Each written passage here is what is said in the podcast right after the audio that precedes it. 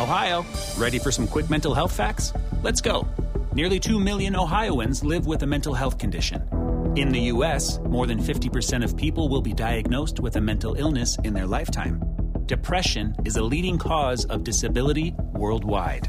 So, why are some of us still stigmatizing people living with a mental health condition when we know all of this? Let's listen to the facts and beat the stigma. Ohio, challenge what you know about mental health at beatthestigma.org. Spirit Radio Podcasts. Well, our next topic is an interesting one and uh, has been described as one of the most common specific learning difficulties in the country, and it's dyslexia.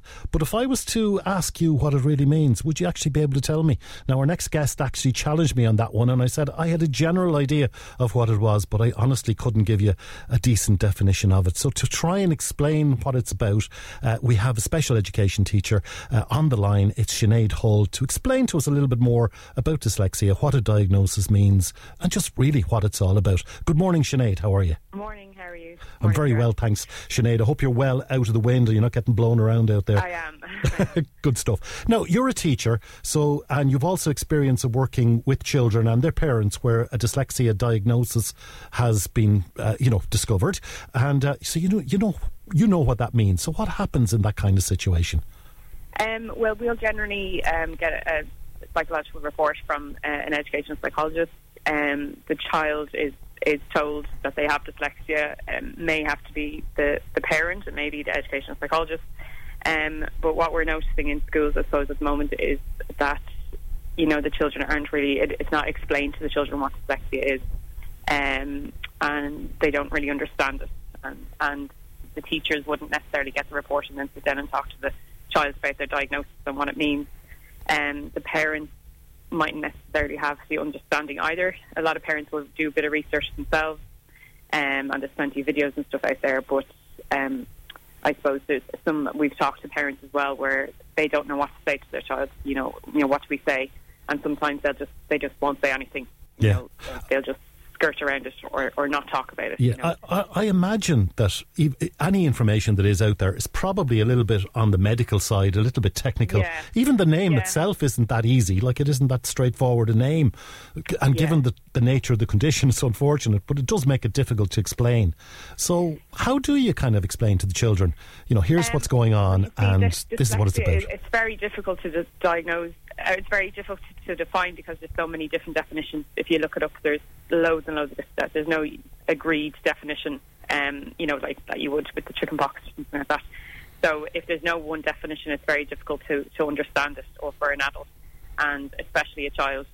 Um, so, I mean, there are different uh, uh, videos out there, but um, I suppose a lot of people wouldn't necessarily know that dyslexia is actually a, a, a language-based learning difficulty, and it's neurological condition. So it's basically a different wiring of the brain, and um, you know, children wouldn't necessarily know that, or parents or teachers wouldn't necessarily know that to explain to them that it's not their fault. It's just Yeah. the, the, the, a different wiring of the brain, and it's, it's it refers to a cluster of symptoms basically, which results in people having difficulty with specific language skills like reading, and this is, people with dyslexia usually experience then difficulties with other language skills such as spelling and writing. But um, it is a neurological condition, and um, this is it, this is not known, I suppose, with with parents and teachers maybe. So I, I, that's where the idea of the workshop came about. I suppose that we'd actually. Um, I'm part of a group called Dyslexia Specialists of Ireland, and we're a relatively new group. We've all completed a master's in uh, specific learning difficulties, dyslexia, and we just wanted to kind of share our knowledge with the children as well as the parents. We've done a few workshops with, with parents, but I just think a lot of the parents came to us after these workshops and said, "Can you can you explain this to our children?" So um, that's where the workshop idea came Okay. on board that we could that we can teach them this. And I think there's there's something better maybe about somebody else teaching you than than looking at it on a video or your mom explaining it to you or your your dad or or your teacher. So um, that's yeah that's that's basically how the workshop um, Came about. Came about. Yeah. So, so it sounds like a wonderful idea. Now, how does it actually work? I mean, what what are the ch- what age group of children are, are targeted by the workshop? I guess, and then what do you kind of explain to them in the workshops? What how do you approach it? Um, so it's it's for children aged eight to twelve. If they're in sixth class and they're you know we have one child who's thirteen but they're in sixth class so they're they're coming along as well. Um, so we, we split it up. There's two of us. There's two members of the, the Dyslexia Specialists of Ireland who are running them. So we've kind of split it up into different sections. But the main thing we want to teach them is the science behind dyslexia. Um, you know how their brain is is, is wired, and, and like introduce them to the idea of neurodiversity. I suppose that um, dyslexia has nothing to do with intelligence. It's just a neurodivergent way of like processing information. So just even int- introduce introduce them to that idea, um, and we teach them how the how the brain actually learns to read, um, and that's fascinating. They all generally really really love that. We use an actual model of the brain and, and have them doing kind of paired work to see to see how the brain learns to read and how a dyslexic brain would learn to read. Um, and I mean, just even just doing hands-on activities that we do, it's, it, they just learn so much more. Yeah, to, to looking it up on a video. You know, they get to engage with the it. Second, second element of it is we do a bit of look into the, into their their talents and their strengths, um, and try and tackle some of those myths that they, they might have. You know, because Yeah. I suppose the diagnosis might lead to kind of feelings of of um, poor self esteem or frustration and anger and and just giving them a, a space that they can they can talk talk about it as well. We also do kind of study skills and stuff towards the end, like spelling games and stuff, and just kind of move away from the, the science and just you know to get, you know get them let them try different kind of assistive technology apps and stuff towards the end of it. Just um, you know, so we try and fit a lot in, but Yeah.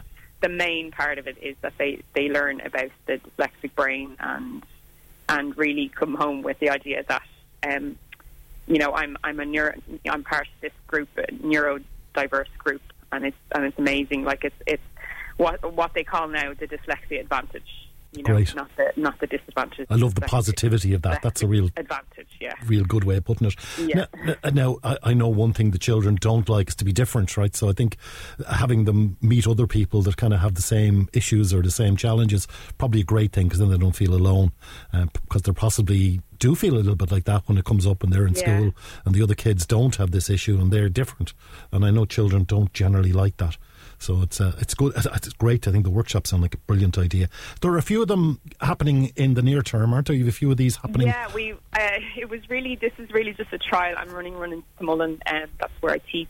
Um, where we decided to do three just to see how it goes. But I mean, I ar- I already have a waiting list of people. I, I was just so surprised with the with the uptake. Yeah. Um, so we are in the process of planning um, a couple of more before June, and then maybe in the autumn time. So, um, you know, we're just delighted with the response. I suppose that you know I've had emails from parents in in Clare and Galway, somebody down in Waterford, who are travelling up for it um, because they really are really struggling with, like like I said, explaining dyslexia to their child, and um, you know they they really this is what what they're missing. So I'm really delighted and I'm delighted that we can we can help these families in some way. You know, so.